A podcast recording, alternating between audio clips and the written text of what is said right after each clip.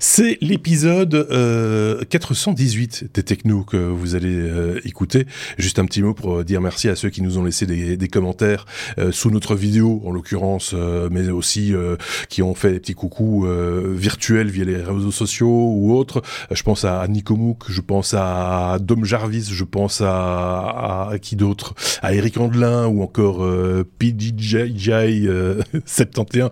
Bref, à vous tous qui nous suivez et qui laissez des commentaires, merci beaucoup.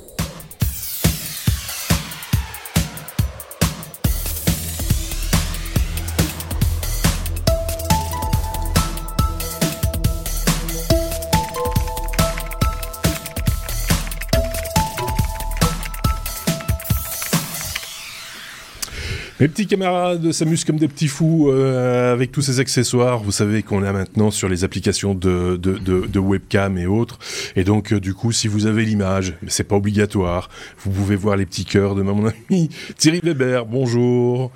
Tu peux parler, hein. Salut C'est pour un podcast audio, en général, c'est mieux. Je suis obligé de faire que des gestes. voilà, c'est ça. Et de l'autre, nous avons Sébastien depuis la Colombie. Euh, salut Sébastien. Bonjour Marc, euh, bonjour tout le monde.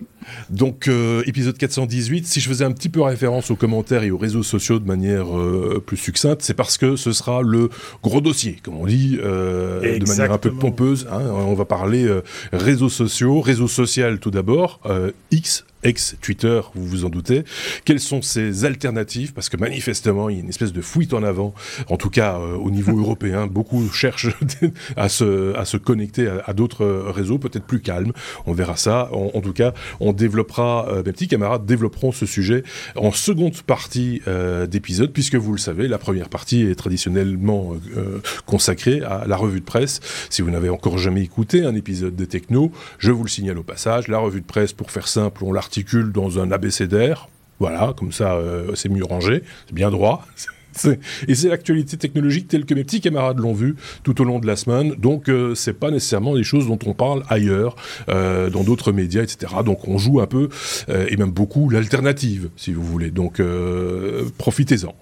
et puis, n'hésitez pas, comme toujours, j'ai l'habitude de le dire maintenant, à commenter cet épisode soit sur YouTube, sous la vidéo, soit via les plateformes de podcast, soit sur notre site lestechno.be. Vous êtes évidemment toujours les bienvenus. On commence notre abécédaire avec la première lettre. La lettre A. ben oui, A comme Apple cette semaine. Il n'y a pas toujours hein, des A comme Apple, il faut le dire aussi. Euh, il y a des fois des A comme Amazon, il y a des fois des A comme euh, Android, il y a des A comme... Euh, voilà. Apple planche sur un système permettant de faire les mises à jour des iPhones dans leur boîte dans les magasins. C'est vrai que quand on achète un iPhone, euh, Thierry, euh, bah, on achète l'iPhone, il est dans sa boîte, et puis le premier truc à faire, si on a acheté un modèle un petit peu, euh, un petit mhm. peu plus ancien, ce qui est souvent le cas, hein, on essaie d'avoir le meilleur prix, donc il peut, il peut être un tout petit peu d'une génération précédente, bah, il faut faire la mise à jour. Bah, oui. Bah voilà, on a tout dit. Euh... Ah, pas ah, je pensais que c'était Thierry. Mais c'est pas moi. non, non. Je, suis très content d'en parler j'ai l'habitude dans ce podcast de voler les sujets des autres. C'est parce que j'ai une fois fait un lancement comme ça. C'est ça, j'avais une fois fait un lancement comme ça et j'avais aussi envoyé sur, sur Thierry et ce saligo, sans rien dire à personne, ça avait pris le, le, sujet au vol et c'était avec Aurélien si je me rappelle bien. Et Aurélien était là quoi, comme un, comme, comme, comme un, voilà, un pauvre malheureux dans son coin, à ne rien dire et celui-ci avait fait tout son sujet. Donc, on va donner la parole à Sébastien parce que c'est son sujet. Rendons à Sébastien son sujet. Donc euh, les mises à jour maintenant se font en boîte, c'est ça l'idée. Vont peut-être se faire en boîte. C'est un journaliste de, de, de, Bloomberg qui s'appelle Mark Gurman qui a sorti l'info euh, cette semaine sur le site euh, de Bloomberg, l'agence de presse bien connue. Et ouais, l'idée c'est de voir toujours, et, c'est pour ça que j'ai épinglé cette nouvelle, c'est comment Apple se soucie de l'expérience utilisateur. Déballer un produit Apple, c'est une expérience, un peu comme déballer un produit Sonos. c'est très différent d'autres marques et je pas jeter des fleurs spécialement, mais il y a vraiment un soin dans la boîte, dans le packaging, dans l'ordre où on va trouver les accessoires, etc. Et une des choses qui est chiante quand on achète un, téléphone, quel qu'il soit d'ailleurs, pas qu'un Apple, c'est que on va déjà attendre une heure, une heure et demie pour faire le backup de ses données, récupérer ses applications, etc. Et puis souvent, juste après, on va voir les mises à jour qui vont commencer. Ah, il faut mettre à jour. Gna, gna, gna, Bref, il y a deux, trois heures où on peut pas utiliser son nouveau jouet, on aimerait bien, mais non, il faut attendre que tout se download et s'installe, etc. Et donc, quoi de mieux pour l'expérience l'expérience utilisateur que ouvrir la boîte, avoir un appareil déjà chargé, ce qui est le cas avec les iPhones. Je sais pas si toutes les marques font ça, pas pas complètement chargé, mais il y a suffisamment de batterie en tout cas pour jouer avec, euh, et qui serait en plus à la dernière euh, à la à la dernière mise à jour. Et alors tu parlais des anciens appareils, mais même avec les nouveaux, parce que quand ils ont sorti l'iPhone 15, oui rapidement dans la foulée, dans les jours qui ont suivi. Il y a eu euh, iOS 17.01, 02, 03, 17.1 maintenant. Ouais. Et donc euh, les, les, les, iPhones qu'on achète en magasin maintenant sont, sont pas à jour, même avec euh, même si c'est le, le, dernier modèle d'iPhone.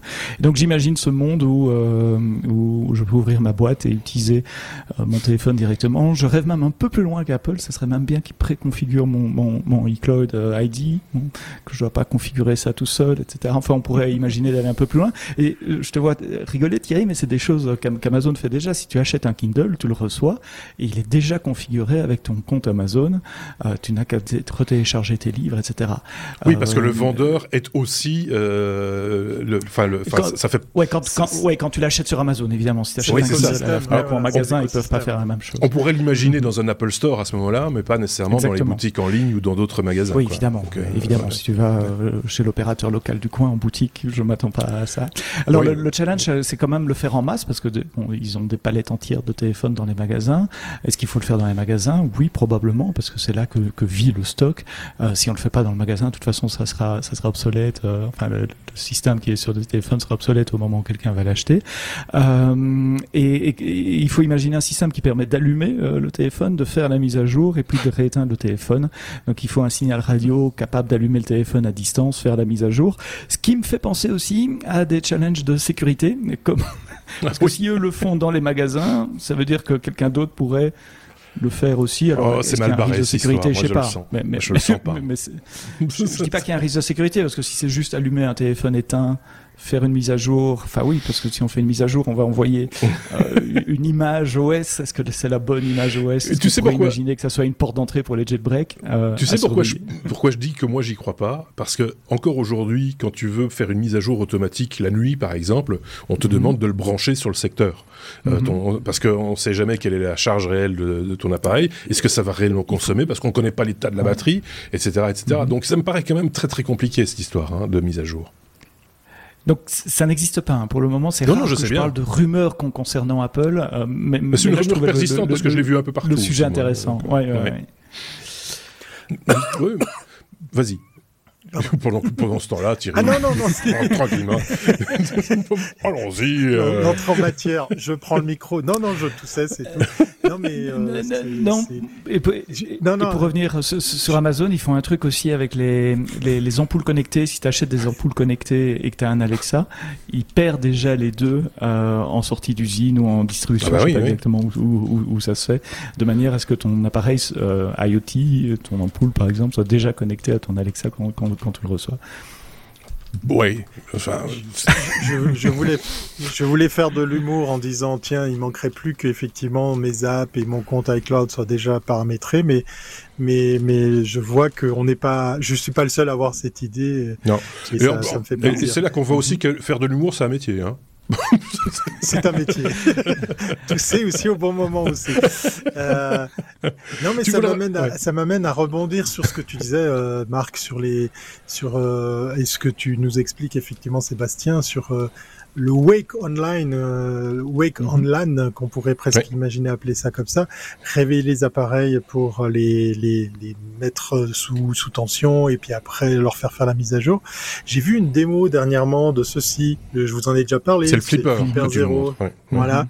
Et euh, ce flipper zéro avec un OS bien précis, euh, eh bien, euh, commence à faire peur puisqu'en fait on peut planter alors là, l'erreur a été corrigée depuis, mais il y a encore plein de gens qui ne font pas les mises à jour de leur iPhone et c'est bien dommage, puisqu'en fait, il y a un petit malin qui s'est amusé à, à, faire un script pour faire une espèce de brute force euh, par Bluetooth. En fait, il n'y a rien de méchant dans le sens où ça va pas rentrer dans le téléphone, mais on arrive à planter un iPhone qui nous oblige mhm. à faire un hard reset pour le redémarrer. Ah Donc euh, même les bonnes euh, crèmeries, vous voyez, on n'est pas à l'abri. Voilà, c'était juste pour euh, revenir sur la question fondamentale de l'onde radio, du réveil de la machine, ça, et puis du hack généralisé d'une palette voilà. d'iPhone voilà. Exactement. dans un magasin. voilà. N'allez pas l'acheter à cet endroit-là, ils se sont fait hacker. c'est genre, c'est voilà. Je sais pas ce que vous en pensez de cette news, si vous pensez ça crédible ou pas. N'hésitez pas à nous partager votre opinion. On est à lettre E. E comme Ihang. Ihang. E, e Exactement. C'est Thierry qui va nous parler de, des Chinois. Euh, c'est un, c'est c'est un Chinois euh, qui euh, obtient l'autorisation de déployer ses taxis volants autonomes. et pas n'importe quelle autorisation. Oui, Exactement, et je suis pas peu fier de partager cette info avec vous. C'est Yang, effectivement, ça se prononce comme ça, parce que je suis euh, à faire mon, mon, intéressant à vous dire que je l'ai vu cet hélico euh, autonome dans une des éditions du CES. Oui, c'était ah l'année des drones. Voilà, il y en avait partout, à toutes les sauces. Et c'est vrai que nos copains chinois nous avaient épatés avec la promesse de monter à bord de cet appareil qui a même un petit compartiment bagage. Alors, faut pas venir avec 50 valises. Euh, vous vous installez à bord de ce de ce de drone équipé de, de plusieurs euh, rotors. Il est quand même assez important, assez un, comment dire imposant en taille parce que il a une grosse euh, circonférence. Et en fait, à l'intérieur, euh, à part mettre votre ceinture, vous pouvez faire un clic sur une tablette et départ, ce machin nous vendait l'idée que on pouvait aller du point A à point B de façon totalement autonome. Il n'y a même pas de manette, il n'y a rien, il n'y a pas, il y a, il y, a, il y, a, juste une tablette, c'est tout. Alors, à, l'époque, on avait un petit peu toussé parce qu'on nous avait promis des démos dans le désert du Nevada, euh, pas loin de Las Vegas, parce que il n'y a aucun drone qui peut voler pendant le CES. On comprendra pourquoi, surtout quand il fait cette taille-là. Mais ça y est, ça y est, la Chine est le premier pays au monde à donner une autorisation de vol autonome, l'équivalent, euh, je sais plus en France comment ça s'appelle, mais nous en Suisse c'est l'OFAC, l'Office fédéral de l'aviation civile. civile. L'équivalent euh, en Chine c'est la CAC c'est AAC qui a décidé effectivement de dire ok c'est bon, on vous autorise à exploiter ces, ces, drones taxis de façon totalement autonome. Donc la recette est toujours la même. Hein. L'appareil, euh, moi je suis assez content, il n'a pas beaucoup changé, donc ils sont vraiment accrochés à une techno qui était déjà euh, comment dire prête. Euh, sur le stand de Yang à l'époque où il y avait euh, vraiment beaucoup beaucoup de monde, on voyait des démos, des vidéos en démo euh, comme ça de, de ce, ce, vol autonome. Mais a priori, ben c'était pas du flanc et c'est une, belle surprise qu'on n'est pas peu fier de partager ici parce que quand on voit quelque chose au CES et puis que enfin ça vient sur le marché, ça fait toujours du bien de voir dire ben j'y étais et ils ont eu raison d'insister. maintenant, maintenant on va mettre un gros bémol Ouais. Vous voyez ici aucune critique, c'est la Chine. Mais voilà, c'est en train de quand même me mettre un sacré coup de pied dans la fourmilière. Euh, parce que encore une fois, j'ai envie de croire que là, le produit, euh, le, le, le, bousin, il est quand même assez fiable, il est quand même assez euh, euh à la hauteur de ses promesses lancées à l'époque. Puis pour que l'État chinois dise OK, allez-y, euh, bah, il faut il faut en avoir hein, sous le sous le capot pour pour après euh, ben, oser exploiter ça, mais aussi peut-être, alors je sais pas vous, s'asseoir dans ce machin pour aller d'un point à un point B sans piloter soi-même. Il y a s'asseoir dans ce machin et il y a en descendre aussi. Je pense qu'il est préférable d'attendre que les hélices arrêtent de tourner parce que ce truc, moi j'avais qualifié le truc de coupe jarret parce que euh, il y a aucune protection autour des hélices et elles sont vraiment à portée des mollets. Hein. Donc euh, quand vous, vous, êtes à côté de, de, de elles sont pas petites, hein elles sont pas petites, ils sont au nombre de 1, 2, 3, 4, 5, Il y a 8, je crois. 8, oui, oui, oui, branches, oui, oui, voilà. Mais, Et chaque branche a deux hélices euh, qui sont ouais, tête en haut et en bas. Au-dessus, au-dessous, ouais. Euh, ouais mais il y a un système de sécurité, il y a un système de sécurité lié à la porte, évidemment. Si la porte s'ouvre, les, les, hélices s'arrêtent. Enfin, on peut imaginer que ça a été conçu Ou la porte ne s'ouvre pas. la porte en plein vol. Moi, je pense que oui, il est préférable de faire en sorte. Il est préférable de faire le contraire. C'est-à-dire que tant que les hélices tournent, la porte reste bloquée. T'es pas fort en UX, hein, toi. J'aimais bien l'idée contraire. oui, c'est ça. Une, petite, euh, justement. petite précision, tu dis que c'est le premier vol autonome euh, autorisé, c'est le premier vol autonome avec des humains, avec des personnes à bord, parce que des vols autonomes, oui, oui, oui, oui, il y en a déjà, hein, mais là il s'agit de mettre quelqu'un dedans, ce qui est quand même un autre niveau de, de, de, de sécurité, de, de, fiabilité. c'est la première fois d'ailleurs qu'on décerne ce type d'homologation euh, sur des vols autonomes habités, enfin euh, occupés par des êtres humains. Il n'y a pas, il a pas d'autre pays qui a ça dans son dans son arsenal, euh, donc parce que personne n'a fabriqué cette histoire. Donc ça, sert à rien de faire des lois et des règles et des et des, et des, des trucs comme ça si on n'a pas l'appareil à certifier. C'est intéressant. Il faut voir comment ça va fonctionner. Boeing avait une solution, non pas Boeing, Airbus avait une, une, solution un peu du même type. On en rêve à l'Occident aussi, hein, Boeing, Airbus, Uber est en train de plancher, mmh. euh, c'est une autorité mmh. publique sur, sur, sur, ce genre de, de solutions également. Donc, euh, à voir comment, euh, mais là, ce qui est fou, comment ça va s'intégrer dans le paysage législatif et sécuritaire. Ouais. Ouais. Ce qui est fou, c'est que l'appareil, quand il est venu euh, euh, à, être présenté euh, lors de ce CES, là, ça remonte à, j'ai envie de dire, trois ans. Il y a eu cette pause peut-être oui, quatre ans, hein, pour pas dire de bêtises. Eh ben, en fait, c'était déjà vachement abouti. les vidéos, on s'était tâté à se dire est-ce que c'est du fake et tout. Euh, tout semblait vraiment être euh, bien bien concret, bien réel. Et euh, moi, je, je dis qu'effectivement, je, je râlais parce qu'on n'a pas vu les démos, mais je me demande s'il n'y a pas eu vraiment effectivement des démos en dehors des, des sites Il y a eu des vidéos, hein, il me semble qu'ils ont circulé assez rapidement après le CES, me semble-t-il. Donc voilà. Et ça a été pris au sérieux oui, et, dans le même temps, il y avait justement, je me rappelle assez bien du projet d'Airbus où c'était la, cabine était dissociable du système de, de propulsion et euh, pouvait devenir un petit véhicule, euh, voilà. Et, et c'est resté au niveau de la planche à dessin. On n'a encore rien vu voler mhm. euh, sous mhm. nos latitudes. Donc euh, voilà, ils ont une avance là-dessus. Euh, il faut le reconnaître.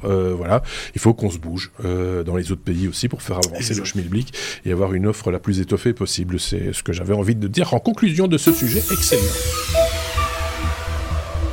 La lettre M comme manifesto. c'est Sébastien qui veut nous parler de ça. J'aime bien ça quand Marc parle, on écoute. C'est pas toujours vrai. Euh, et c'est pas toujours moi. euh, on parle du, cofondateur du cofondateur de, de, Netscape euh, qui, euh, qui, a publié un, un brillant manifeste pour la technologie, l'intelligence, l'économie ou encore la croissance. Sébastien. Alors je vous dis tout de suite, si vous avez été euh, élevé par des parents euh, qui assistaient à des réunions syndicales ou qui étaient enseignants et, que, et, que, vous avez entendu parler du Soviet suprême, ne lisez pas ce truc-là parce que ça va vous énerver un peu, ça va vous fâcher. Mais euh, Mark Andreessen, c'est le fondateur de Netscape, c'est une personne qu'on écoute dans la, dans la Silicon Valley. Il est à la tête maintenant d'un puissant fonds de capital investissement, de venture capital, a publié avec ses collègues apparemment parce que c'est, il dit oui, oui, nous, nous, un, manifeste pour la technologie qui qui est aussi une, une, une, pièce extrêmement capitaliste euh, pour la liberté totale du marché, l'individualisme, etc. Par ce côté-là, parfois il m'énervait un peu en lisant ce bah. C'est un, un, libertarien, c'est ah, dans son rôle. Euh, ouais, ouais. Mais ah. un brillant manifeste pour l'usage de la technologie. En gros, son, son credo, c'est de dire euh, la technologie nous libère et la technologie est une source de, de, de, de croissance. C'est très facile à lire parce que c'est pas un long texte. C'est long, mais c'est toutes des petites phrases individuelles. On pense que ça. Nous, we believe that. We believe That. Ça a été publié lundi passé, si vous écoutez euh, le, podcast cette semaine, donc le 16 octobre. Euh, allez lire, surtout si vous avez peur que, vous savez tout ce qu'on entend pour le moment qui dit ouais la technologie remplace des emplois, tue des emplois, etc. Parce qu'il prend une mmh. position qui est contrairement, vraiment à contre-pied, avec certaines provocations, avec certaines choses contre-intuitives. Alors, si j'ai le temps, j'ai noté quelques quelques phrases. Euh, enfin, j'en ai noté beaucoup. Je vais peut-être pas dire tout ce que j'ai noté, mais mais il y a des il y, a des choses. Tu n'as pas vu encore ma liste. mais en, oui, en gros, son son credo, c'est dire la technologie aide à grandir. Il y a trois sources de, grand, de, de, de croissance. C'est la croissance de la population, la croissance par l'exploitation des ressources naturelles ou la technologie. Croissance de la population, on est arrivé au bout dans l'état actuel des choses, c'est pas possible. on est probablement déjà en phase décroissante. Des ressources naturelles, évidemment, c'est pas possible. Euh, on doit arrêter, même réduire l'usage de ressources euh, naturelles. Et donc, le seul levier de croissance qui nous reste, euh, c'est la technologie. Et il défend la technologie. Il défend la technologie comme étant une source de croissance économique, une source de croissance de salaire. Et ça, je trouvais intéressant parce que c'est un peu contre-intuitif. Il dit. Euh, on dit un, salaire, c'est quoi? C'est la productivité marginale d'une personne. C'est-à-dire quelle est l'augmentation de productivité que cette personne va apporter dans mon équipe ou dans, mon entreprise, etc. Et donc une personne qui utilise les bonnes technologies sera plus productive et donc la technologie permet d'augmenter les salaires et de ne pas les tirer vers le bas. Il dit que c'est contre-intuitif, mais il y a 300 ans de développement technologique qui, qui sont là pour montrer que, que c'est vrai, les salaires augmentent depuis, euh, de, de, depuis 300 ans. C'est un brillant manifesto pour l'intelligence aussi, l'intelligence humaine, mais l'intelligence artificielle, qui considère un peu comme la pierre philosophique. Et il dit c'est vraiment ça, on transforme euh, du sable, en, philosophale, pardon. je, je, suis en train de traduire de l'anglais, j'ai pris mes notes en anglais parce que le texte est en anglais, donc je vous fais une traduction euh, live. Pas de problème. Stone, la pierre, la pierre philosophale. Merci. Au moins, il y en a un qui écoute. bah, bah, quand Marc parle, on écoute. non, c'était pas pour toi. Euh, il, il, dit l'intelligence artificielle, c'est un peu notre pierre philosophale. Ça transforme du, du sable, euh, du silicone, en, en, en, pensée, en fait. Alors, en pensée, pour qualifier l'intelligence artificielle, c'est peut-être un peu euh, suroptimiste. Euh, mm. mais, mais il dit c'est le, le, euh, il faut voir l'intelligence artificielle comme une, source de, de, de, problèmes solveurs, de, de résolveurs de problèmes universels. On lui donne n'importe quoi en entrée. Plus, de, plus de, solutions que de, problèmes. Une sortie, exactement. Mm. Mm. Et que ça peut sauver des vies. Il parle de, des nouveaux euh, euh, cures, des nouveaux médicaments, des nouvelles cures qu'on peut trouver dans le domaine de la médecine, par exemple, qui va vraiment aider à soigner ou à, à, à, nous aider à vivre, à vivre mieux. Bref, il termine aussi en disant que c'est pas une utopie. Euh, il, considère ça plutôt comme une constraint vision, une vision sous contrainte, euh, avec des, chances que ça arrive. Et euh, il croit fermement en, je le répète, je l'ai dit au début, la, liberté individuelle, l'esprit d'entreprendre, le freedom of speech qui doit encadrer tout cela pour, qu'on puisse qu'on puisse en, arriver là. Bref, allez voir si vous aimez bien la techno. Je crois que c'est quelque chose à lire. Je suis pas d'accord avec tout ce qu'il dit, euh, notamment sur les aspects euh, euh, manque de régulation, enfin liberté d'entreprendre et absence de régulation, absence de, de, contraintes. Parce que ma position à moi, c'est de dire que oui, un homme euh, blanc occidental de 40-50 ans, euh, dont la force de l'âge est en bonne santé, effectivement, il peut appliquer beaucoup des, des principes qui sont là, il peut entreprendre, il peut ah être oui. euh, souverain de son destin, mais il y a aussi des personnes plus faibles, malades, euh, qui ont des problèmes physiques, qui n'ont pas nécessairement cette possibilité-là. Et moi, personnellement, je oui, pense qu'il faut venir aussi en aide à, à ces personnes-là. Tu parlais de la décroissance démographique, mais c'est pas dans tous les pays. Hein. Quand tu regardes en Inde, euh, ils sont plutôt en croissance démographique et, et avec les conséquences qu'on imagine. La Chine, euh, autant le dire aussi. Mais donc voilà, c'est tout. On n'est pas tous au même. Euh, et c'est un peu le tort de, de, ceux qui voient ça de la Silicon Valley. Ils ont un peu tendance à tout mettre au même niveau euh, et, et, de manière un peu 0-1 quoi. En fait, c'est un peu ça. Hein. Et donc. c'est un peu compliqué euh, de, de, de, pouvoir dire oui, il a raison ou non, il a tort. Euh, c'est un pour moi, c'est un peu l'horoscope, en fait. Tu vois, c'est dans le genre de phrase toute faite dans lequel on peut tout mettre et quand on le lit, on peut toujours dire ah oui, oui, c'est tout à fait moi. Tu, vois, c'est un peu particulier, je trouve, non? Il tape très fort sur le communisme aussi en disant euh, oui, ça, on la production doute. doit être libre, l'innovation apparaît on the edge. Euh, si on essaie de centraliser un système et de prévoir la production nécessaire, ça ne marchera pas. Et effectivement, si on regarde l'histoire, ça n'a pas très très bien marché. Bien mais, mais c'est violemment, enfin parce qu'il cite euh, l'Union soviétique, etc. Donc c'est violemment anticommuniste également. On comprend, on comprend dès lors qu'il soit plus pour la croissance que pour la décroissance et euh, et donc pour les technologies, euh, et voilà, et de pas retourner euh, à l'époque du, du, du, caillou, du bâton, et enfin voilà. Vous avez remarqué que notre ami euh, Sébastien, mais ça c'est un petit peu parce qu'il serve entre plusieurs langues, il a un petit côté Jean-Claude Van Damme de temps en temps dans ses. J'utilise des des... Oui, enfin la tour de on, on, sent que tu traduis dans l'autre sens maintenant. C'est passé de l'autre côté. Voilà. Dans, ce contexte-là, le texte était en anglais, mes notes étaient en anglais, donc je je traduisais au, fur et à mesure que La prochaine fois que tu fais un sujet en anglais, tu fais tes notes en espagnol et on en reparlera en français. D'accord Un peu de travail, quoi. Euh, qu'est-ce que tu veux que je te dise? Euh, Un truc à rajouter sur le sujet, Thierry, ou pas du tout? Comme ça, on peut passer à la suite. Euh, pas du tout, d'accord On passe à la, suite. Elle est P comme pneu. voilà. Il faut savoir que quand on dit qu'une voiture, euh, quelle qu'elle soit d'ailleurs, hein, euh, euh, pollue moins ou peu, il y a une, partie de pollution qui est qui, qui, est pas liée à sa motorisation, mais qui est liée simplement bah, à ses pneus, parce que les pneus s'usent et il faut bien que ce caoutchouc aille quelque part. et en général, c'est dans nos poumons. Donc la voiture électrique, elle, elle pollue aussi. Exactement, voilà, on en déplaise à tous ceux et celles qui, qui prônent effectivement euh, ce, ce, mode de transport. Euh, on va pas faire le débat ici parce que euh, on va on va tout de suite l'écourter. Hein. La voiture n'est pas la solution à la mobilité.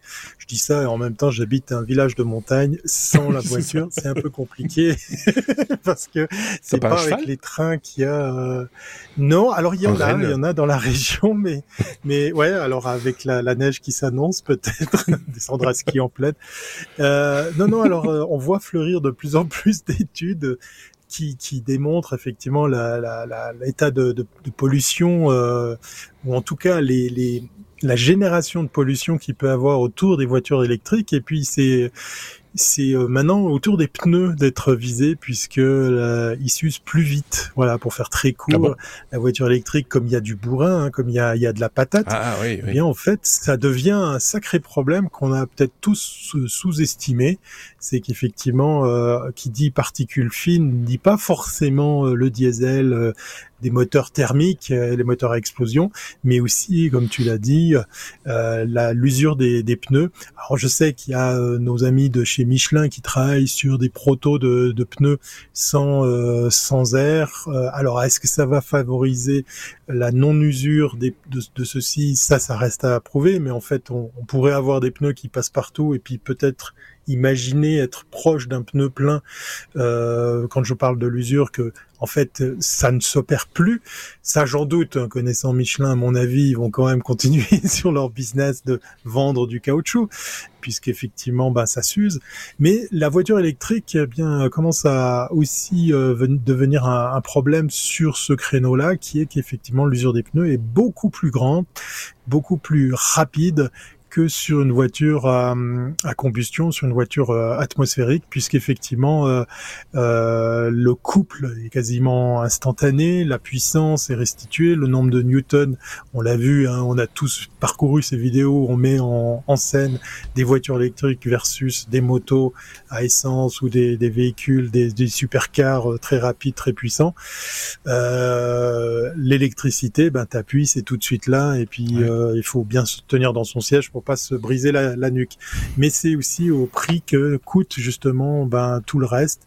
Euh, certes, il n'y a pas d'usure moteur, il y a moins d'entretien, mais euh, il va falloir quand même passer par euh, par le garage ou en tout cas par le porte-monnaie pour changer plus régulièrement vos pneus, puisque voilà, c'est confirmé, la voiture électrique va va va être un, plus grand consommateur de pneus. Ça me fait penser à un projet qui avait été présenté peut-être dans un des épisodes de, de, des technos.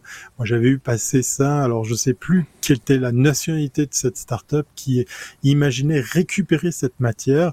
Donc pour faire super simple, on imagine d'avoir des bacs de, de, de recueillement euh, proche des pneus pour récupérer cette, euh, cette matière, pour la, la mhm. recycler, mais aussi surtout pour pas qu'elle pollue plus loin, puisqu'effectivement quand on fait de la borne, quand on fait du kilomètre, eh bien on laisse de la gomme euh, un peu partout, euh, et ça, ben, comme tu l'as dit, ça va aussi euh, peut-être dans les poumons, ou en tout cas c'est pas très très sain, voilà. Que ce soit à essence, soit électricité, le problème est le même, sauf que voilà, c'est confirmé. on vient pas là sur le débat des comment on recycle des batteries, qu'est-ce qu'il faut faire pour non, faire non, c'est autre chose. C'est important c'est un autre aussi. Point. Voilà. Parce que c'est, bouffer tes pneus, tu as ça avec n'importe quelle voiture de sport qui, qui, a un peu de, de, de, de, puissance et, et, quand on roule entre guillemets, hein, j'y mets des guillemets, quand on roule mal, c'est-à-dire euh, euh, un peu tout, tout, le temps dans l'excès, bah oui, on, on, finit par, par, par, bouffer ses pneus. Je sais pas ce qu'en pense euh, Sébastien de cette, de cette approche. J'étais en train de penser qu'il y a des, des, des recherches aussi sur des nouveaux types de pneus pneus, des pneus pleins notamment, des pneus qui s'usent moins vite. Euh, enfin voilà, de nouveau, je crois que la mhm. technologie pourrait amener des solutions à ce genre de problème mais pour faire le avec le sujet passé.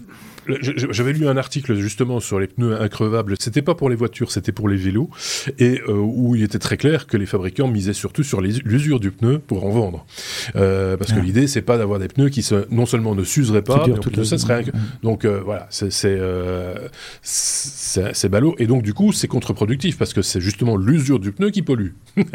donc c'est pas les clous qui crèvent les pneus, c'est l'usure du pneu qui pollue. Mm-hmm. Donc il vaut des pneus, des, des pneus qui s'usent moins, mais qui sont qui sont remplis d'air, que, que, voilà, si je me fais bien comprendre, c'est un peu voilà. Mais de l'autre côté, ces voitures euh, électriques, parce qu'on le sait, euh, c'est lié à la technologie, la puissance est délivrée euh, immédiatement. Est-ce qu'on ferait pas mieux simplement de les brider pour que effectivement on n'ait pas cette cette commercialement ça se pose là parce que c'est les gens qui achètent de l'électrique cherchent peut-être aussi cette sensation, cette sensation nouvelle euh, mais, est-ce qu'à un moment donné, on ferait pas bien de d'essayer d'un petit peu, peut-être légiférer simplement sur les, newton mètres, euh, tu vois, d'avoir une, norme euh, qui permettrait de rester dans un, truc un peu encadré, quoi.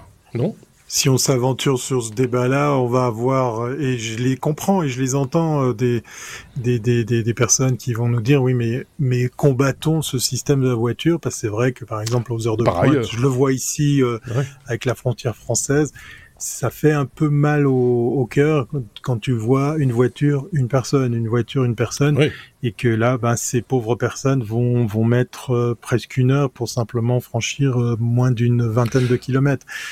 Oui. Voilà, oui, c'est encore un autre débat. Pas, traitable. Oui, oui. Non, non, mais, c'est vrai que ça amène cette réflexion c'est un débat à tiroir, hein, l'histoire de la voiture électrique. Euh, ici, on est sur les pneus. Tu parles des batteries. Ou la voiture en général, même. Ou la voiture en général. Ou est-ce que euh, c'est pas un problème? Il y a quelqu'un qui avait dit un truc très juste, euh, parlant entre guillemets d'écologie. Et, et, la voiture électrique, oui, super. Mais alors à ce moment-là, il faut fabriquer des voitures électriques très légères très très légère. Euh, comme on mm. fabriquait les voitures, euh, quand on voulait faire des voitures économes en essence, on fabriquait des petites voitures légères. Euh, dans les années, pendant quand il y a eu les grandes crises pétrolières, bah, on, va, on, va, on va fabriquer des petites caisses urbaines, Et les très, très légères. Sont sur le coup. Et, donc, les Chinois sont sur le coup. Faudrait, Parce que là, mhm. pour l'instant, ce qu'on fait, c'est des SUV électriques, des camions. Enfin, tu vois, c'est des, des, camions, quoi. pas encore des, vraiment des camions, mais, mais, mais, mais, presque. Euh, donc, c'est on n'est peut-être pas sur la bonne, la bonne ligne. Euh, il faudrait peut-être revoir les choses un petit peu à la baisse. On avait parlé d'un véhicule designé en Suisse, je pense, mais fabriqué en Italie. Euh, J'oublie chaque fois le nom. J'en ai vu passer une devant chez moi euh, il y a deux Microlino. jours. Microlino. La Microlino. Microlino. Bah, ça, ça va. Alors, c'est encore cher, je trouve, pour ce que c'est, mais ça va dans le bon sens petite caisse légère, deux personnes, facile à, se faufiler dans la circulation. Ça, ça va déjà, c'est déjà un petit peu mieux. C'est déjà un peu mieux. C'est pas l'idéal, mais c'est déjà un peu mieux. Euh, en, termes d'esthétique, je préférais l'inverse. Designé en Italie et construit en Suisse pour la solidité. c'est parce que tu l'as pas vu. As pas vu. On a eu ça, on a eu ça, mais c'était avec l'Allemagne et la Suisse, c'était la Smart.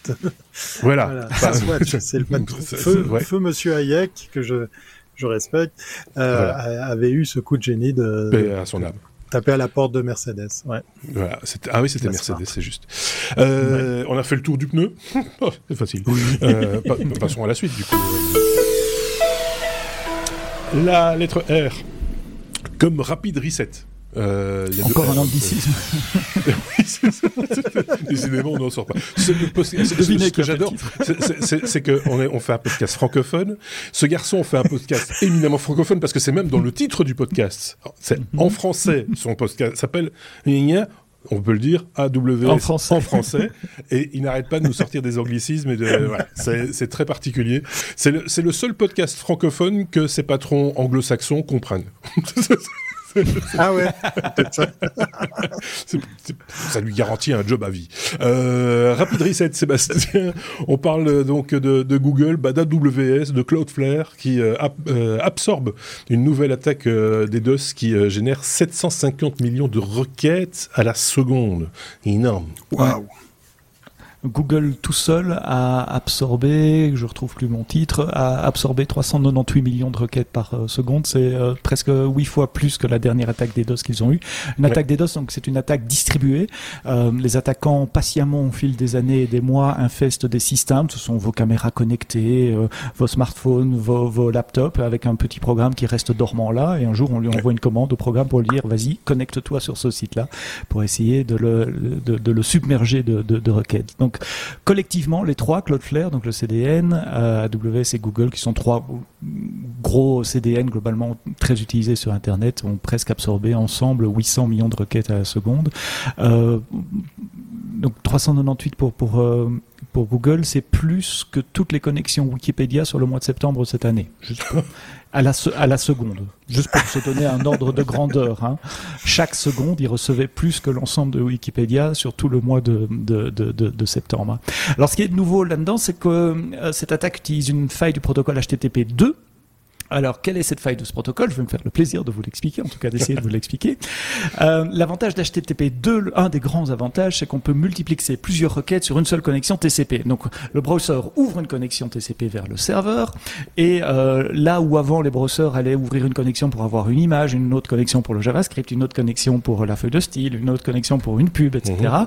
Sur HTTP 2, on ouvre une seule connexion, le browser envoie toutes ces requêtes, et ces requêtes peuvent être multiplexées. Parce que déjà en HTTP point on pouvait utiliser une connexion TCP, envoyer plusieurs requêtes, euh, mhm. requêtes, réponse, requête, réponse, mais synchrone, requête et puis réponse. Avec HTTP2, je peux envoyer requête 1, requête 2, requête 3, et puis je reçois des bouts de la réponse 1, des bouts de la réponse 2, des bouts de la réponse 3, avec chaque fois un identifiant du, paquet qui, ça permet de, si le serveur est un peu plus lent pour aller chercher une image, etc., d'envoyer déjà du contenu et le, client ne doit pas attendre. Ça permet aux pages mhm. web de se charger beaucoup plus vite. Ça explique aussi pourquoi. Ouais, ça explique aussi pourquoi. Et, pour compléter l'information, quand on mhm. aujourd'hui, quand on, on, appelle une page internet, elle se charge, mais pas dans le temps, elle se chargeait un petit peu dans le sens des lignes, quoi. Donc, dans, tel que l'information arrivait, aujourd'hui, bah, c'est l'image du bas qui peut arriver avant l'image du haut ou mhm. le, JavaScript appelé euh, en bas de page qui va. Voilà, c'est juste pour euh, la petite précision.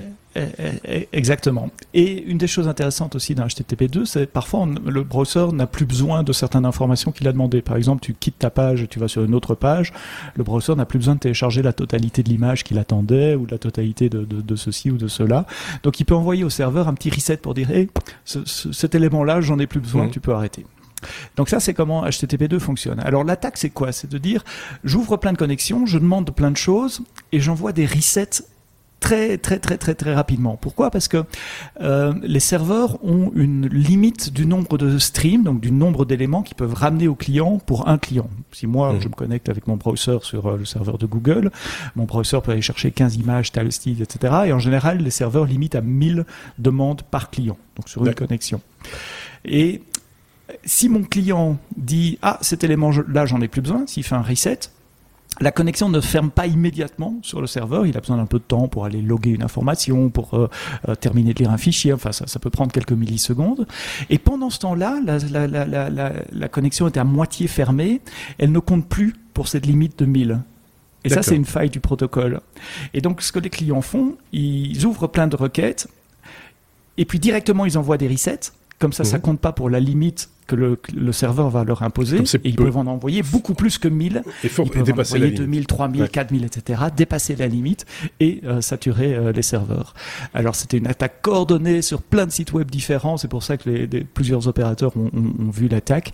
Et comme d'habitude, c'est Cloudflare qui a le meilleur blog pour expliquer ce qui s'est passé. euh, si vous êtes intéressé par la technologie, allez lire, je l'ai mis dans les notes du podcast, le, blog de Cloudflare. Ils expliquent HTTP2, le détail du protocole, le détail de l'attaque, comment ils ont mitigé cette attaque-là Comment quels sont les changements qu'ils ont fait euh, pour mitiger euh, cette attaque-là C'est euh, passionnant. Une, des mitigations qu'ils ont mis en place, ils, détectent évidemment les adresses IP sources, ils, ils, les bloquent, mais souvent les adresses IP sources sont légitimes. Imaginez que votre ordinateur soit infecté, vous ne le savez pas, c'est votre ordinateur qui envoie des requêtes qui participent à cette attaque. S'il bloque votre adresse IP, ben, vous n'avez plus accès à aucun des sites derrière Cloudflare. Et donc, ce qui bloque, il bloque le couple adresse IP HTTP2. Parce que comme l'attaque ne porte que sur HTTP2, euh, ça t'empêche pas, toi qui utilises ton, ordinateur, si, si, ton browser essaye de faire une connexion en HTTP2 que c'est bloqué, il va basculer automatiquement sur HTTP1. Donc toi, tu pourras continuer à accéder à des contenus web sur Cloudflare, mais le, le, vilain programme qui tourne sur ton sur ton application, sur ton desktop, sur ton sur ton ordinateur, lui est bloqué. C'est un peu long, c'est super technique. J'ai appris plein de choses sur HTTP2 en lisant ce blog post. c'est une, une, bonne lecture et c'est pas la première fois que Cloudflare nous fait ça. J'ai déjà trouvé des, des, blogs chez eux où ils font des ce qu'on appelle des post-mortem. C'est pas du anglais, c'est du latin. oui, je, je veux compris. c'est très euh, linguistique euh, hein, cet épisode. oui, le, le, Je vais mettre à parler suisse-allemand. Hein. sa mitigation. voilà, un peu long, mais euh, passionnant quand on, quand on travaille dans le monde des réseaux et, des ordinateurs. Oui, et, ça, va, ça va certainement, justement, oui, comme tu disais, intéresser les, responsables de réseau, les, responsables de parcs informatiques, mais aussi les étudiants en informatique, parce que c'est plein, plein d'informations utiles. Pour bluffer son prof, il n'y a rien de tel, en fait. C'est euh, non, c'est vrai. Euh, donc euh, c'est pour ça qu'on vous met aussi les sources hein, systématiquement de tout ce dont on parle. Mes petits camarades prennent soin, puisque c'est une revue de presse, de vous mettre des liens vers la presse. Des fois, ce sont des articles payants. Il faut que je le signale quand même au passage. Mhm. Ça vaut quand même le coup de payer les, le petit euro, les deux petits euros. Tout travail mérite salaire, comme on, dit. on essaye en général de vous donner aussi des sources facilement accessibles, mais quand c'est bien fait, il faut le dire et il faut il faut pas hésiter à mettre la main à la poche. nous, on se fait juste les d'une partie de l'article, bien souvent ça va plus loin et euh, ça vaut ça vaut le coup d'aller d'aller si le sujet vous intéresse évidemment d'aller euh, y jeter un petit coup d'œil. Je pense qu'on a bien fait la, sur le rapide test, la rapide de, de, de Sébastien. Je voulais juste euh, parce que j'ai oublié en début d'épisode, mais c'est l'épisode 418 il y a une erreur 418. Euh, Certainement. J'ai failli dire, j'ai failli, ouais, j'ai failli dire que ça correspondait peut-être à un numéro d'erreur, mais je serais incapable de dire laquelle. Est-ce que c'est pas I'm not a teapot? Est-ce que c'est pas celle-là? Ah, ce serait la fameuse, euh, la fameuse, exactement, c'est celle-là. C'est celle-là, hein, ouais, quelle, mémoire, aussi. quelle mémoire. je l'avais mis dans le planning, hein, personne ne lit le planning. Ah, mais les gens ne lisent pas. tu peux raconter un peu l'histoire? Tu, connais un peu l'histoire de, de, ouais, ce, ouais, je connais l'histoire de, de, ce truc-là. Donc c'est une erreur qui veut dire je ne suis. Donc les, erreurs 400, c'est quand un client euh, parle à un serveur web et que la requête est, est, mal formée. Donc en, gros, des erreurs 400, c'est dire euh, vous m'avez envoyé quelque chose d'incorrect. Contrairement aux erreurs 500 où c'est le serveur qui s'est planté, c'est dire ah moi je suis pas capable de, de, répondre à ça. Et l'erreur 418, euh, c'est le serveur qui répond je ne suis pas une théière. I'm not a teapot. Alors, j'avais vu ça dans le protocole vrai, en HTTP. ah oui, oui c'est vrai. C'est dans le RFC, c'est dans la norme du protocole HTTP euh, et, ça, ça, ça a déclenché mon, mon, imagination évidemment. J'ai été chercher et c'est apparu un 1er avril. C'était une blague de 1er avril bah euh, par les gens qui, qui travaillent autour d'HTTP et qui avaient inventé ce, ce, message d'erreur là. Ils avaient du temps, hein, ces, ces gens. il est passé dans la norme, ça fait partie de la norme. Donc, on, si on développe un client web, on doit être capable de gérer cette erreur HTTP 418. Imagine la question, la question à l'oral. la question à l'oral. la norme RCF 418, et tu dois répondre ah bah, je ne suis pas une théière, mais je suis pas Voilà. La maman de pour la parenthèse. la... Ouais, la maman de Jamie, hein, vous savez, de, C'est pas sorcier, lui demandait tous les jours qu'est-ce que tu as appris aujourd'hui. Eh bien, grâce à Sébastien, j'ai appris deux choses. Voilà. voilà. le HTTP2 et la théière. Merci. il fallait passer la théière. il fallait qu'on place la théière à un moment donné. Je pensais que c'était le meilleur moment. Oui, voilà. Merci. On n'a pas tout à fait fini notre abécédaire. On a encore une news. La lettre R comme recyclage avec Thierry Weber pour parler recyclage il ne s'agit pas de caoutchouc, de pneus ou quoi qu'il s'en soit.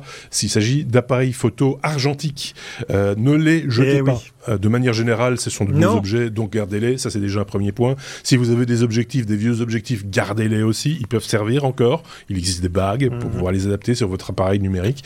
Euh, c'est une chose. Mais alors, les boîtiers 35 mm, on peut, on peut les réutiliser maintenant. Et pas, pas avec de la pellicule, pourtant. Ouais. Et je vais, je vais peut-être titiller l'intérêt de notre ami Benoît, hein, qui est le spécialiste photo. Pour une fois, c'est moi qui parle photo. Salut Benoît. euh, si tu m'écoutes, euh, pour simplement faire mon petit chauvin, puisque c'est un projet suisse et plus précisément ah, tessinois, la partie de, ouais, voilà, en plus, la partie où on parle suisse-italien, l'italien si vous préférez, effectivement, le, le Tessin, cette belle région du sud, ensoleillée, sympathique à visiter, mais qui est aussi un creuset de l'innovation. Ils en sont pas à leur premier bout d'essai, puisqu'effectivement, depuis 2016, euh, si je me remémore bien, ils avaient bossé sur comment recycler effectivement un appareil argentique. Et là, ils ont sorti Back euh, tout de film.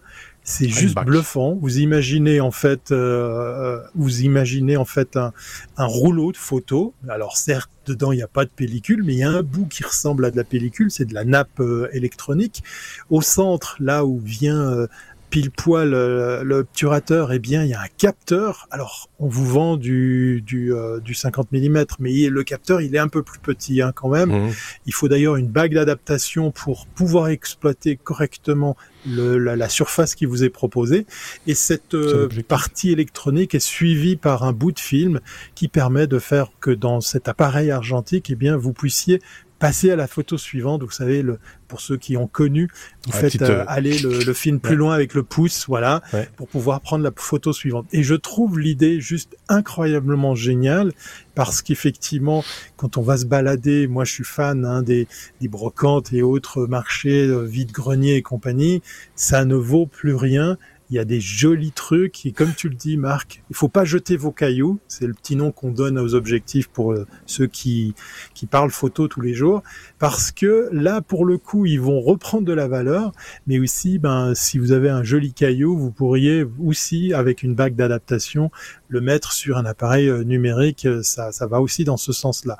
C'est un projet Kickstarter euh, pour pouvoir effectivement donner vie à ce device qui, à mon avis, n'est pas un proto puisque c'est, comme je vous le disais, pas leur coup d'essai. Mais là, ça devient très intéressant parce qu'ils sortent une petite liste d'appareils compatibles dans lesquels vous allez physiquement mettre ce rouleau photo qui n'est pas un rouleau, mais qui va faire croire à votre appareil photo que c'est un film, euh, une pellicule, mais qui est bourré d'électronique. Alors il y a un petit bout de nappe qui sort euh, de, de, votre de votre appareil. Vous pouvez fermer le, le compartiment à film, et puis ça permet effectivement de, de jouer du déclencheur, puisque ben vous allez devoir euh, vous allez devoir euh, faire des manipulations dessus pour pour pouvoir l'utiliser. C'est bête comme chou, c'est bien pensé et j'ai envie de croire qu'un projet comme celui-là, le personnage est assez fou. Hein, c'est un Tessinois très très exubérant et tout. C'est, c'est euh, j'ai envie de croire que ce projet fasse monter le prix de l'occasion de l'argentique. Mais on peut rêver pour ceux qui nous écoutent, euh, enfin pour tout le monde en fait, hein, euh, il y a le film de présentation est très très drôle. Oui, il est excellent. On, il est très drôle. On, se projette en 2460 ED. Il n'y a plus que 6000 personnes sur Terre et un photographe. Et, euh, et tout le monde parle portugais. Tous des portugais. voilà. Allez comprendre pourquoi. C'est très, très rigolo, c'est très bien foutu. Rien que pour ça, t'as envie de donner des sous. c'est vrai euh, Donc on vous met le lien vers euh, la page, le, le, Kickstarter évidemment. 260 au moment où on vous parle. Hein, 269 000 euros ont déjà été engagés. Euh, ils avaient un objectif de 26 000. Euh, Et il nous ah reste là, à l'instant où je vous parle, euh, 44 jours avant la fin. Je pense qu'ils ont, euh, ils ont abouti le financement. Euh, voilà. Mais, mais, moi, je trouve ça le premier perc. Ouais, Le premier perc, donc vous savez les premiers appareils que vous pouvez sur lesquels vous pouvez compter en récompense est déjà échu. Donc il vous faut dépenser un peu plus pour vous procurer ce, ce, ce, ce, ce mhm. device. Ouais. ouais.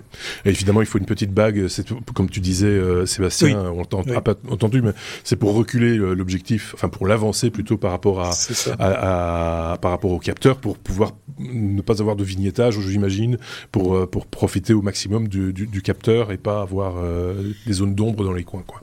Euh, j'imagine, du croppé, oui. Ouais, oui je, je, je, me demande au niveau technologique aussi, je suppose qu'il y a une petite batterie là-dedans, parce que tout ça, ça doit fonctionner avec de l'électricité. Il doit y avoir un emplacement pour une carte mémoire ou une mémoire intégrée peu pour pouvoir transférer ça après euh, également. Et puis j'étais en train de me dire ce qui fait le charme des vieilles photos, c'est pas que l'objectif et l'appareil, c'est aussi la pellicule elle-même, le grain, le développement, etc. Et ça, ah, euh, on l'aura ça, de toute façon plus euh, avec, avec oh, tu peux l'avoir. Mais c'est intéressant. Tu peux. oui, le grain, il y a encore quelques fabricants de. Je pense que Fuji fabrique encore des pellicules argentiques mhm. sur les, en, 35 mm. Après, il faut se trouver le moyen de les développer. Ah voilà. Mhm. Mais de l'argentique qui existe encore, mais ça coûte relativement cher parce que l'offre demandée dans, bah, voilà, c'est du matériel qu'il faut entretenir et, voilà. Et puis on parle de recyclage, effectivement, Mhm. C'est bon pour le recyclage aussi, puisque ça permet d'éviter de voir jeter ces vieux appareils. On peut continuer à les, à les utiliser. Pardon Thierry, je t'ai interrompu. Si, tu préfères le côté éphémère de la photographie, euh, si tu préfères le tu peux très bien dire je ne fais que 36 photos, la batterie ne sert que pour 36 photos, et puis comme ça, tu dois chaque fois Si c'est ça que tu si c'est ça que as mis dans la photo, c'est acheter des boîtes de pellicules euh, et partir avec des, des sacs photos remplis, plus remplis de, de pellicules que d'appareils photo, tu peux le faire aussi, mais c'est ton portefeuille qui va en prendre un coup. Euh, Thierry, pour conclure. Oui, je disais, euh, c'est une très bonne remarque que nous fait Sébastien, parce qu'effectivement, en même temps, euh, si j'ai bonne mémoire, le premier perc, là, la première récompense, elle était autour des 400 euros, des 400 francs suisses ou un peu plus. Euh, là, pour le coup, si tu tombes sur une bête de course, un vieux Nikon, ah un truc bien équipé avec tous les cailloux qui vont avec, je me dis que là, au niveau recyclage, ça devient intéressant parce que tout le lot des cailloux que tu aurais avec ce boîtier, et puis en plus un boîtier qui était reconnu à l'époque et tout comme étant performant, mhm. certes, on n'aura pas le grain, etc. Mais pour le coup, tout l'aspect euh, mécanique, technologique, un très bon appareil digital. ouais, mhm. ouais, exactement, à un prix quand mhm. même vachement, euh, vachement accessible. Et peut-être aussi avec un, avec, un aspect, euh, malgré tout, avec, euh, avec des caractéristiques que tu trouveras pas sur n'importe quel appareil photo, du coup, puisque c'est, voilà. Donc, euh, affaire à suivre, c'est pas, on en parlera à Bruno, à Benoît, pardon, notre, effectivement, tu le disais, notre spécialiste photo. Il sera des nôtres, je pense, la semaine prochaine, pour pas dire de bêtises. On le salue. donc, donc, on le salue d'avance.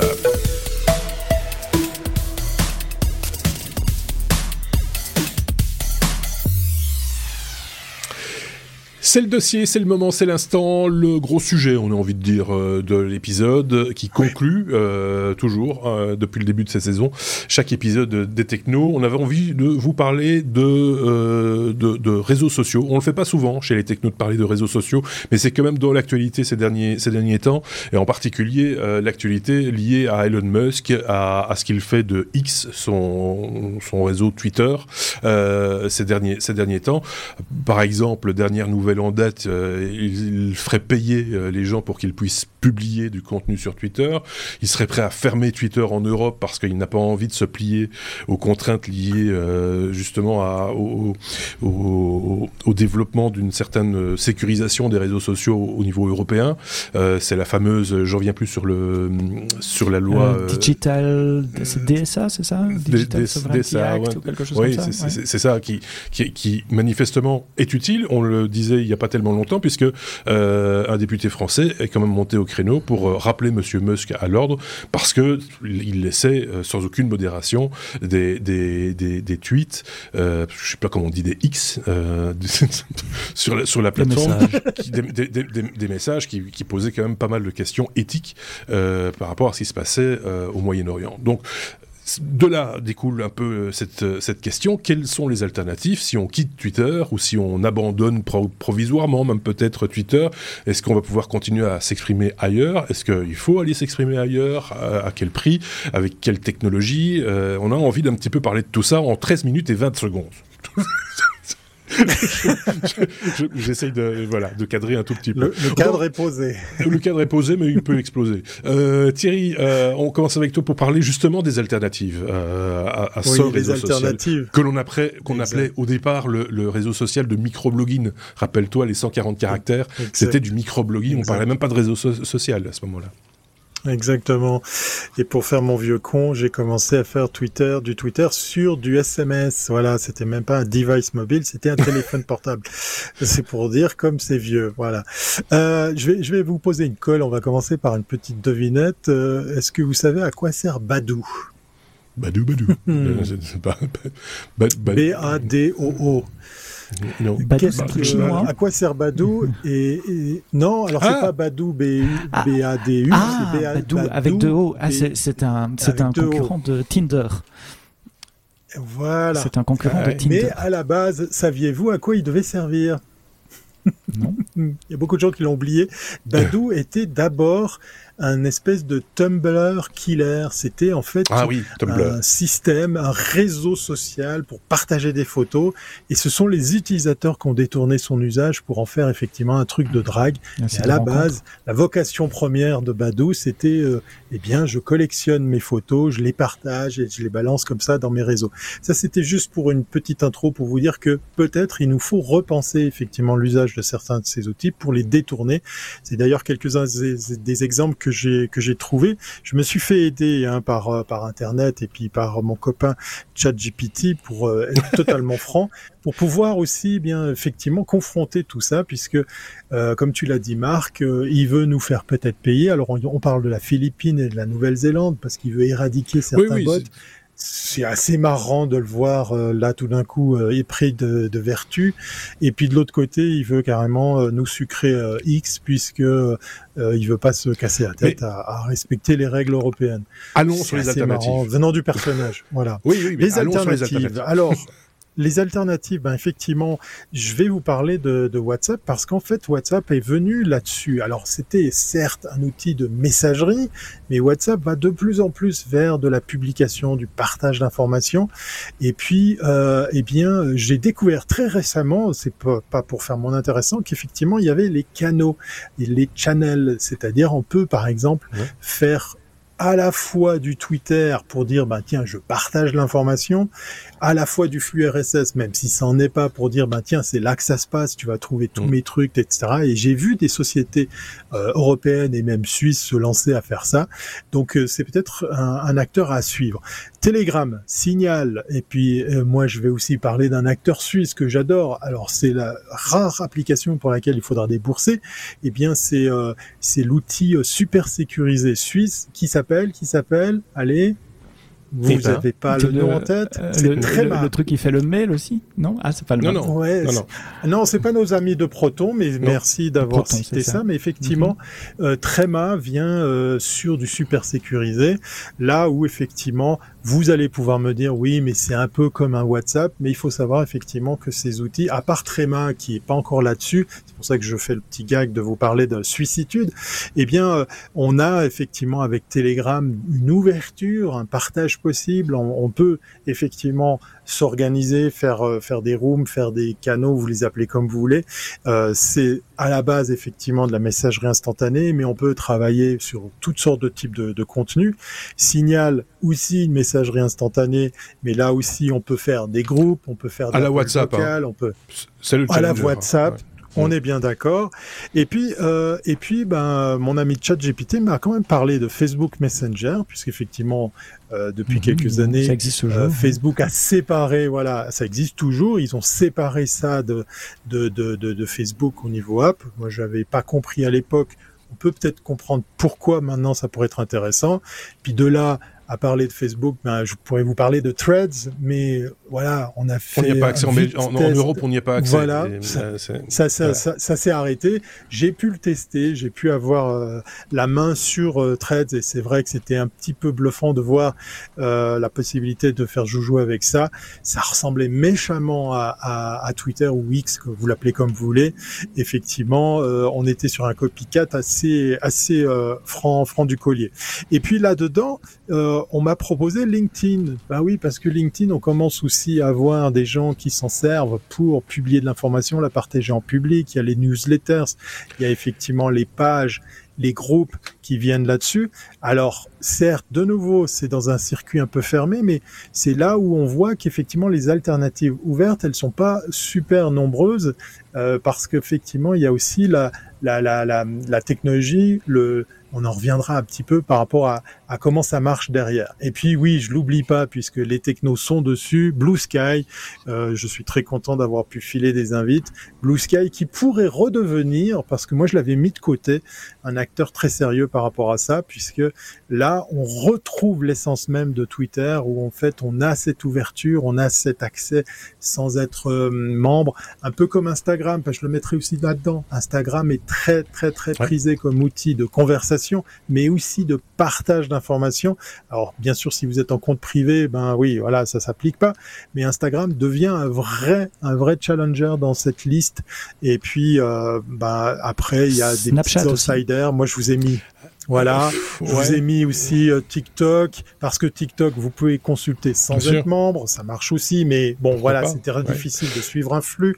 Je vous ai mis Slack parce qu'effectivement il y a, y a aussi des similitudes. Il y a Reddit, Reddit chez nos copains anglo-saxons, qui a aussi cette voilà Discord, qui sont vraiment sur cette euh, idée de pouvoir aussi proposer de l'information sans forcément être membre, sans être forcément euh, à posséder un compte.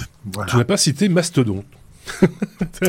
je vais les garder pour la fin parce que je voulais faire le lien avec la technologie. Voilà, ben pour effectivement la suite. C'est que, que, la va, techno. que va prendre Sébastien parce que effectivement, euh, Mastodon comme Blue Sky d'ailleurs sont des technologies décentralisées. Donc euh, il va y avoir des, des serveurs individuels. Comment ça s'organise ce machin? Euh, en fait, il y a deux grandes philosophies dans, les réseaux, dans l'implémentation dans les réseaux sociaux. Soit il y a un serveur centralisé. Enfin, quand je dis un serveur, c'est évidemment des dizaines de milliers de serveurs pour WhatsApp et Facebook, etc. Mais il y a une entité, en tout cas, Meta dans le cas de, de WhatsApp et de, de Facebook ou d'Instagram, une entité qui contrôle tout. Et c'est le cas de Twitter également. Et puis il y a la philosophie distribuée où il peut y avoir plusieurs entités. On parle de réseaux fédérés qui doivent donc s'échanger de l'information. Et c'est intéressant euh, parce qu'il n'y a pas ce point de contrôle unique où on peut dire je coupe et, ça s'arrête. Euh, ça donne plus de liberté aux utilisateurs, mais techniquement c'est intéressant parce qu'il y a des challenges aussi. Euh, essentiellement le challenge de communication entre ces serveurs. Par exemple, si moi je poste un message sur au serveur auquel je suis connecté, comment mes followers qui sont connectés à d'autres serveurs vont recevoir cette information? Est-ce qu'il y a un système de notification? Est-ce qu'il y a un système de pool, etc. Euh, je vais pas rentrer dans les détails, mais il y a plusieurs implémentations en fonction des, protocoles. L'autre challenge, c'est celui de la, la recherche de contenu. Si je veux savoir tous les messages, j'allais dire tous les tweets par abus de langage, mais tous les messages qui parlent de, euh, de les technos par exemple, quand il y a une entité centralisée, je peux chercher sur le serveur de Facebook, de, de Twitter, etc. Quand c'est tous des petits serveurs séparés qui stockent des messages, comment est-ce que j'organise la recherche? Comment est-ce que je peux connaître les trending topics, par exemple, au niveau mondial? C'est facile de les connaître sur un serveur, mais comment? Et, ça, souvent, ça s'organise avec une couche supérieure, des, des, des, serveurs spécialisés qui se connectent à tous les serveurs individuels et qui collectent un peu l'information à des fins de recherche, de statistiques, euh, pas à des fins de contrôle. Hein. On est bien ici sur de, de, de la collection pour de la, recherche. Puis il y a le problème de l'identité aussi. Si je crée un compte Facebook ou WhatsApp, c'est sur les serveurs de WhatsApp. Si c'est tous des petits serveurs euh, décentralisés, euh, où est-ce que je vais créer mon compte? Comment est-ce que ces serveurs s'échangent l'information euh, avec mon compte? Et puis ça ouvre la porte sur d'autres choses. Est-ce que je peux sortir mon compte d'un serveur, je suis plus d'accord avec celui-là, je vais le mettre sur l'autre serveur, mon compte et mon contenu. Oui, et est-ce que les règles de modération seront les mêmes d'un serveur à l'autre Si ça, on peut se poser la question. C'est la, question qui s'est posée au sujet de Mastodon quand on parlait de, de, justement de modération mhm, chez mhm. Twitter. Les détracteurs du décentralisé disaient oui, mais chez Mastodon c'est encore pire parce que là, on peut très bien avoir un serveur euh, de facho, je dis ça comme ça en passant, hein, mais, permissif. Et, et, qui est permissif, on va dire, et qui a ses propres mhm. règles euh, et qui sera en liaison avec d'autres euh, serveurs et on n'a pas envie de voir ça, d'avoir ça sous notre nez. Donc voilà, ça pose quand même plein de questions pour savoir comment ça va être géré et digéré ce truc-là. Et pour faire vite, pour laisser encore la place à la discussion après, globalement, il y a deux grandes familles de deux protocoles de, de, messagerie ou de réseau social distribués. Il y a celui de Mastodon justement, qui s'appelle Activity Pub, et puis il y a celui de Blue Sky, euh, qui a été commencé sous l'égide de Twitter d'ailleurs, parce que euh, Thierry l'a dit, mais Blue Sky c'est le créateur de Twitter, Jack Dorsey qui est parti, et qui eux travaillaient déjà à l'époque où ils étaient encore chez Twitter, un protocole plus ouvert qui s'appelait qui s'appelle the At Protocol et dont la première application euh, qu'on voit maintenant c'est Blue Sky. Euh, c'est un protocole avec plusieurs implémentations. Les deux ont plusieurs implémentations, plusieurs serveurs, etc.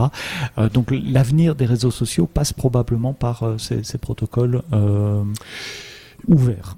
Juste une précision par rapport à Blue Sky, parce que euh, j'ai pas envie de créer de frustration chez nos auditeurs, euh, parce qu'ils vont nous dire ah ouais mais Blue Sky, moi j'ai pas accès parce que j'ai pas de, de, de code, il faut un code d'invitation. Euh, écoutez, moi j'ai pour l'instant dans ma besace j'ai une invitation, et si vous m'écrivez un mail euh, à bluesky@lestechno.be, elle est à vous cette invitation, et euh, si j'en ai d'autres, je vous en offre encore une ou deux parce que j'en ai encore en rab aussi. Donc, on va faire une petite aussi. J'en ai aussi. Allez, on, vous fait une, on vous fait une petite cagnotte, les amis. Hein on mettra tout ça chez nous dans un, tableau. Hein bien emballé. On, va, on, va, faire un petit, un petit paquet. Vous envoyez donc bluesky.letechno.be. Normalement, ça va marcher. Euh, vous arrivez euh, dans ma boîte mail. Et euh, si je vous réponds pas, ben, c'est qu'on n'a plus. Euh, et si je vous réponds, ben, c'est que voilà, le code sera dans, dans, dans le, le, cœur du message et donc dans la réponse.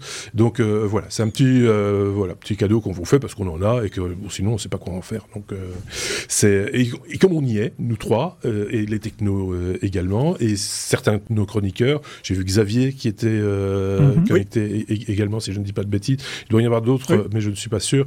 Euh, donc voilà. Et donc, faut reconnaître qu'on n'est pas nombreux. Hein. Euh, euh, on essaye de, on va peupler ça progressivement. C'est un peu le calme, et en même temps, ça a son charme parce que ça rappelle les débuts de, de Twitter, euh, et c'est les mêmes en fait qui sont. c'est toujours les mêmes. L'interface graphique est, quasiment la même que Twitter il y a, il y a 10 ans. Aussi. alors, puisqu'on en parle de Blue Sky, hein, c'est pas, c'était pas un sujet sur Blue Sky spécifiquement, mais puisqu'on a le nez dedans pour l'instant, ce qu'on peut dire aussi, c'est qu'il y a quand même quelques manquements encore. Les hashtags, par exemple, pas du tout gérés.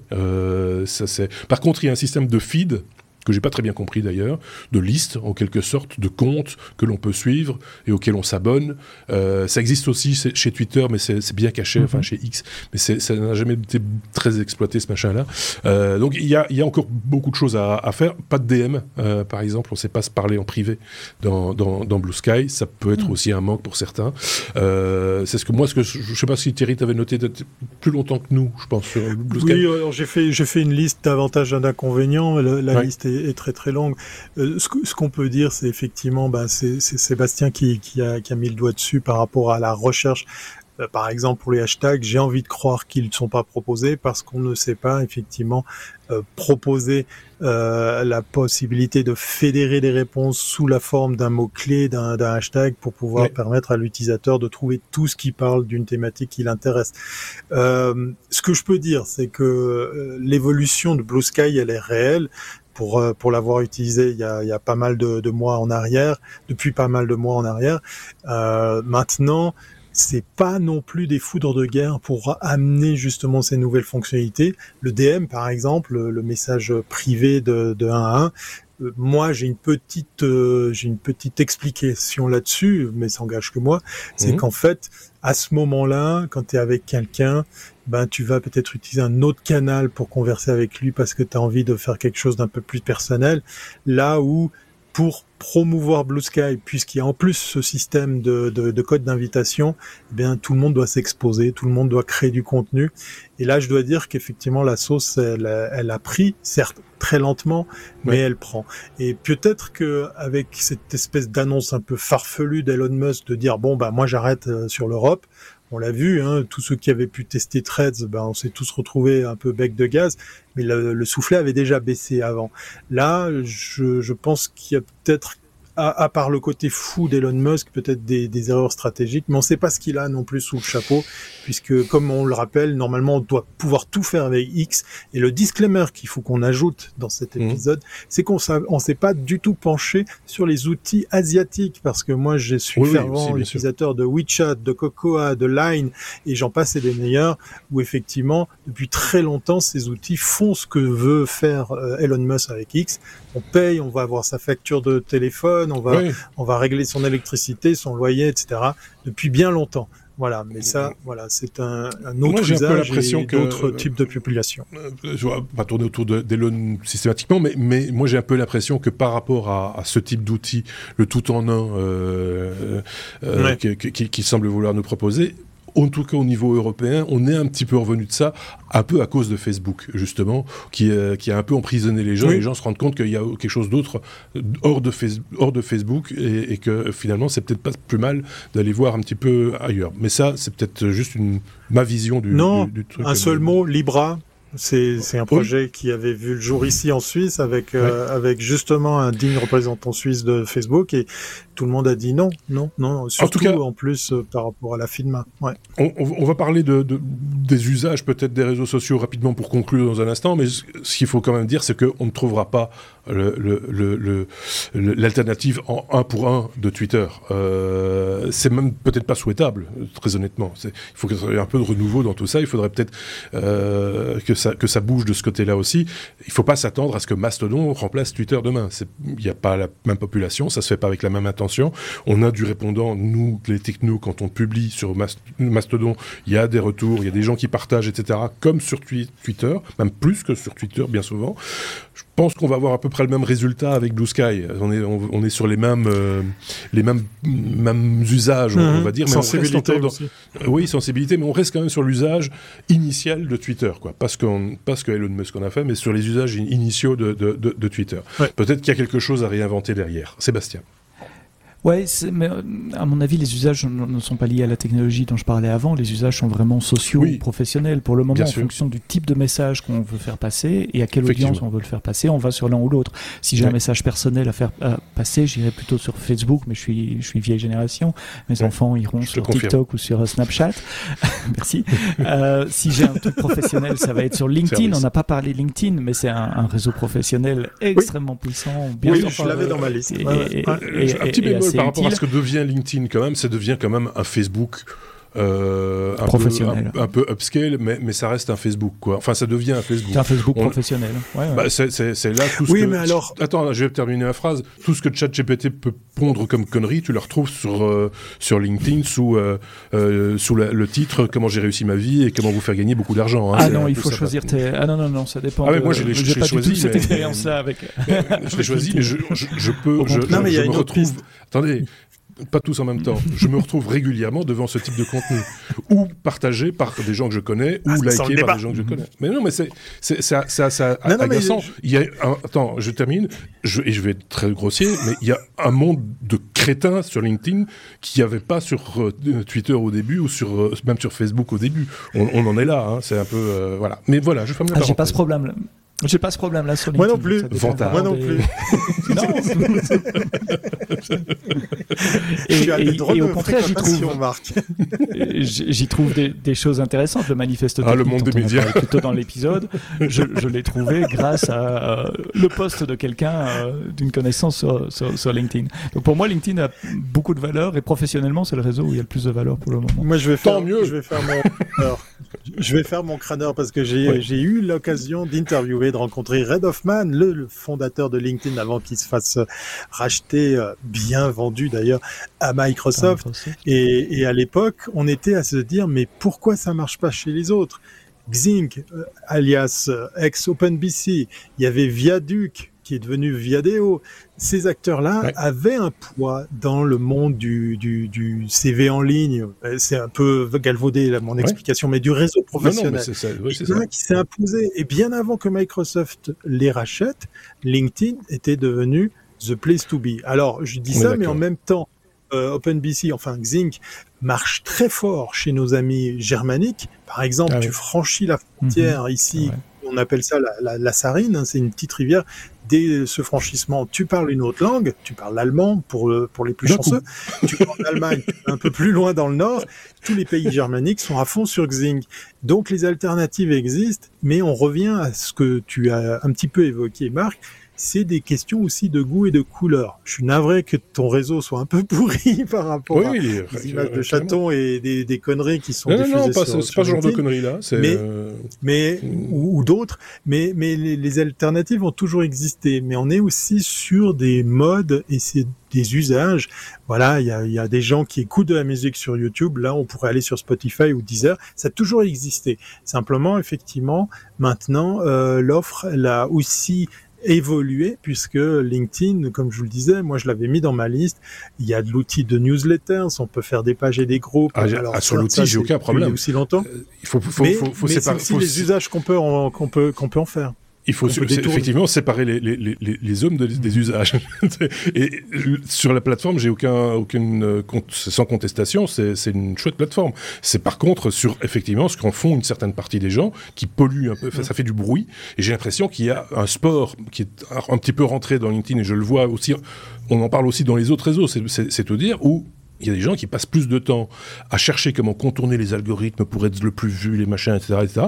Alors euh, on se demande quand est-ce qu'ils bossent ces gens, quoi. C'est juste insupportable à un moment donné.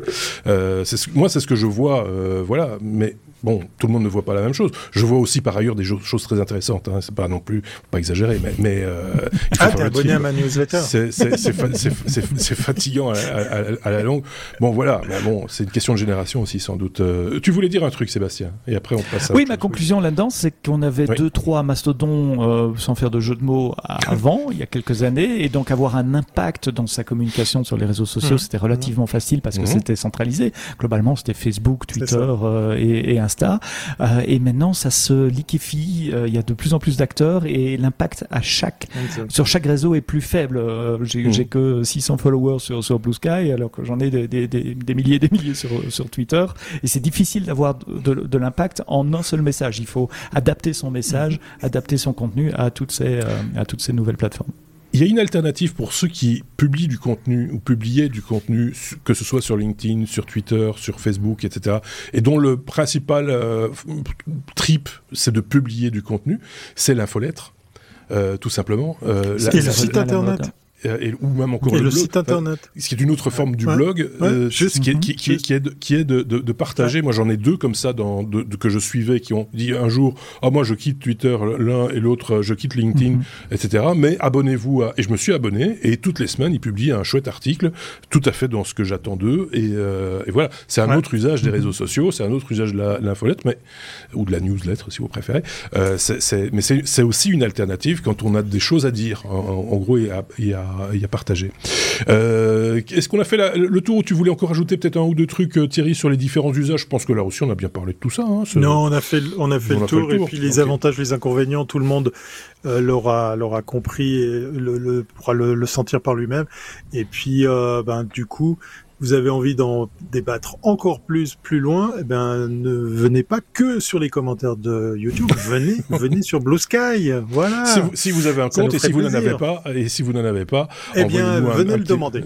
Voilà, c'est ça. Donc à, à bluesky@lestechno.be et euh, je vous ai dit si si s'il nous reste des codes, je vous l'envoie. Sinon, ne nous envoyez pas, je peux pas répondre à tout le monde. Donc euh, voilà. Et, et, du coup, on se retrouvera sur Blue Sky. Mais par ailleurs, si vous regardez bien sur notre site internet lestechno.be. Vous retrouverez tous les liens vers les, les réseaux sociaux euh, comme euh, Mastodon on a parlé, comme euh, Telegram également. Si vous, là maintenant, en nous écoutant, on dit ah, comment ça? Moi je suis aussi sur Blue Sky et je ne vous ai pas vu. Cherchez lestechno.be tout simplement. lestechno.be parce que ça on n'a pas dit. Mais un truc qui est quand même pas mal sur Blue Sky, c'est qu'on peut utiliser son propre nom de domaine pour quelque part masquer le serveur ou l'instance sur laquelle on se trouve. Pour l'instant, mhm. pour l'instant, il y en a qu'une, mais si demain on change d'instance, on, on, peut le faire euh, sans que ce soit euh, visible et sans devoir refaire une communication sur, euh, sur, son, sur son adresse. Quoi. Donc ça, c'est plutôt pas mal, je trouve, c'est bien pensé.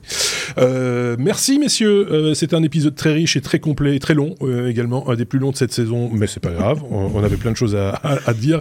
N'hésitez pas, hein, comme toujours, les commentaires, les pouces sur YouTube, vers le haut, évidemment, de, de préférence, et partagez tout ça via les réseaux sociaux, quels qu'ils soient. Si vous y avez des amis, n'hésitez pas à partager avec vous nos épisodes, ça nous fait toujours plaisir. Plus on est de fous, plus on rit. Merci à tous les deux et à très bientôt. Merci. Ciao, ciao. À bientôt.